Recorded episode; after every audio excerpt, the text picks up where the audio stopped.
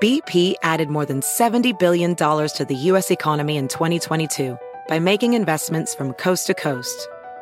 Investments like building charging hubs for fleets of electric buses in California and starting up new infrastructure in the Gulf of Mexico. It's and, not or. See what doing both means for energy nationwide at bp.com slash investing in America. Hacer dinero de manera difícil, como degustador de salsas picantes, o cortacocos, o ahorrar dinero de manera fácil con Xfinity Mobile. Entérate cómo clientes actuales pueden obtener una línea de Unlimited intro gratis por un año al comprar una línea de Unlimited. Ve a es.xfinitymobile.com.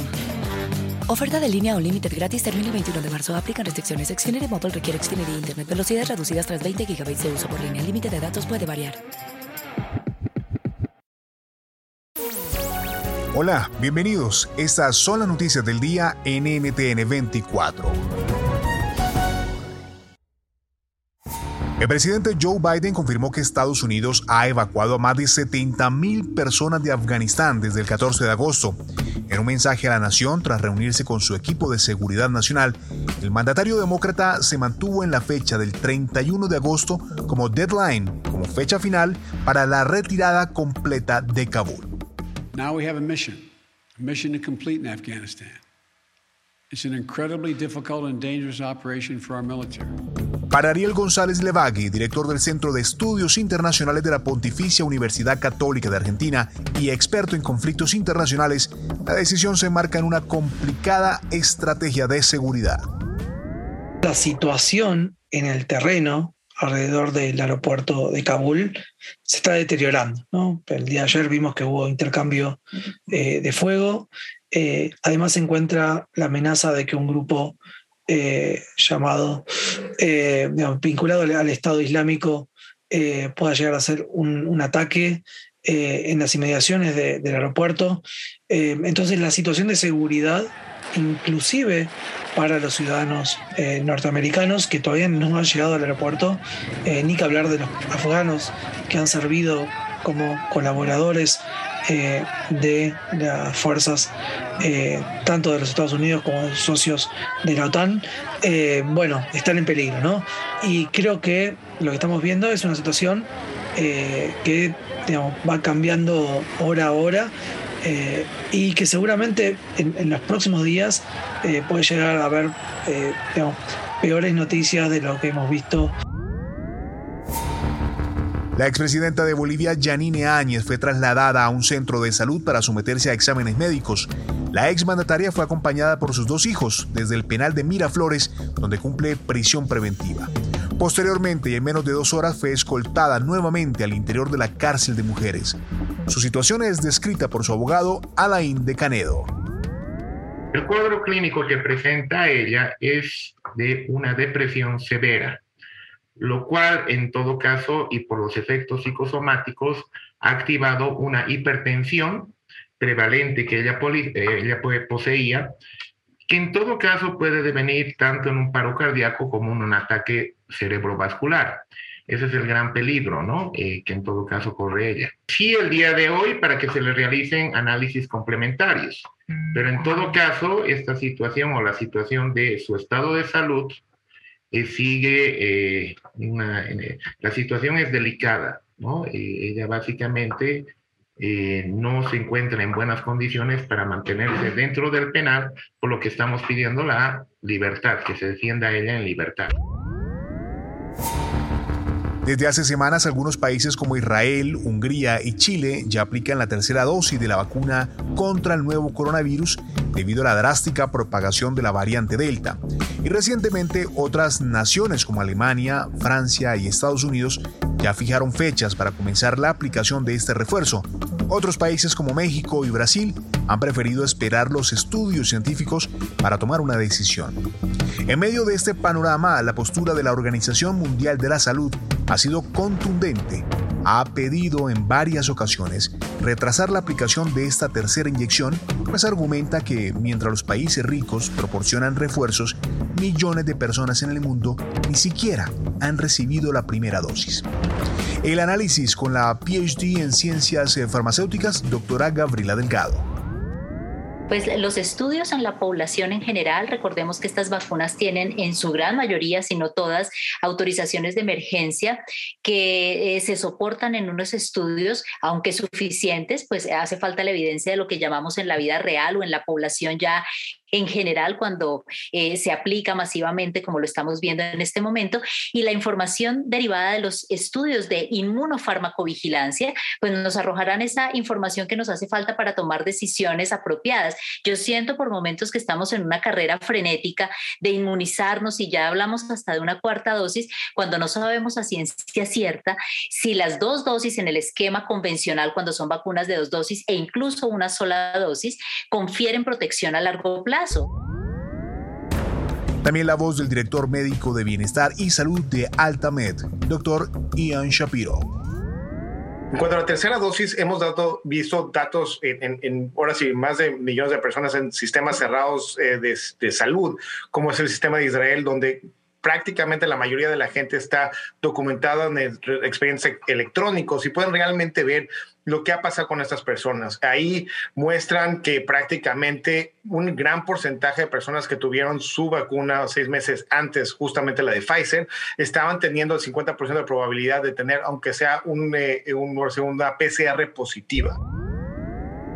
Y la opinión del médico infectólogo pediatra, doctor Javier Nieto, también en nuestras noticias debatible en el contexto actual y sobre todo en una discusión en el contexto de la circulación de la variante Delta. Pero teniendo 1.5% de los países en vía de desarrollo con al menos una dosis, uno se preguntaría realmente si, si deberíamos circunscribirnos en este debate. the office of governor of the state of New York to the best of my abilities, to the best of my abilities, so help me God. So help me God. Escuchan a Kathy Hochul, quien eh, hoy juró como la primera mujer gobernadora de Nueva York. Reemplaza a Andrew Cuomo, quien renunció a su cargo en medio de un escándalo de acoso sexual a 11 mujeres. El abogado Joseph Malouf nos cuenta las posibilidades de que el ahora ex gobernador Cuomo pueda terminar tras las rejas. Yo lo dudo mucho. Hasta el momento las alegaciones que hemos escuchado no han envuelto el tipo de actos físicos violentos que resultan en que una persona que tiene por primera vez un contacto con las autoridades uh, para ir a cárcel. Creo que es el último paso. Eh, lo interesante es, por supuesto, que hay ramificaciones, es una familia poderosa, es una familia con historia, uh, y no sé hasta qué punto el gobierno quiera presentar un cargo criminal en contra de él, a menos de que estén 100% seguros de que van a poder ganar una condena. Así que para eso hace falta todavía Ah, pero los delitos serían menores, definitivamente. Luis Almagro no pide perdón. Así titulan los periodistas uruguayos Martín Natalevich y Gonzalo Ferreira su libro sobre el secretario general de la Organización de Estados Americanos que fue presentado hoy junto a su protagonista en la sede del organismo multilateral en Washington. Con más de 100 entrevistas y cientos de documentos revisados, el libro retrata a un Almagro que es visto como héroe o como villano en América Latina. Personaje multifacético que utiliza muy bien los vínculos personales y sociales y con una cabeza estratégica muy interesante, con cierta capacidad para leer por dónde va a ir la jugada, para dónde va a soplar el viento y posicionarse su cuerpo de forma tal que cuando ese viento levante lo agarre muy bien dispuesto a él. Comparto y agrego eh, simplemente una cosa, es Almagro se lo ha subestimado mucho durante mucho tiempo, se lo subestimó en la política uruguaya llegó hacia la OEA, se lo subestimó cuando llegó a la OEA y eh, más allá de, lo polémico que es su personaje, nadie puede negar que la OEA pasó a tener un rol protagónico que no tenía en, administraciones anteriores y ese impulso de, un Almagro que creo que en algún punto, y algunos lo dicen en el libro, eh, ha sido más un presidente de la OEA que un secretario general. ¿Por qué? Porque empuja los temas. Eh, generalmente se entiende como que el secretario general es quien tiene que administrar la discusión de los países en la OEA. Sin embargo, Almagro es una persona que tiene posiciones políticas muy fuertes, algo no habitual, por lo menos en las anteriores gestiones de la OEA. El propio secretario general de la OEA, Luis Almagro, nos ofreció su balance de lo que ha sido su paso por el organismo en medio de cuestionamiento de varios países por su accionar.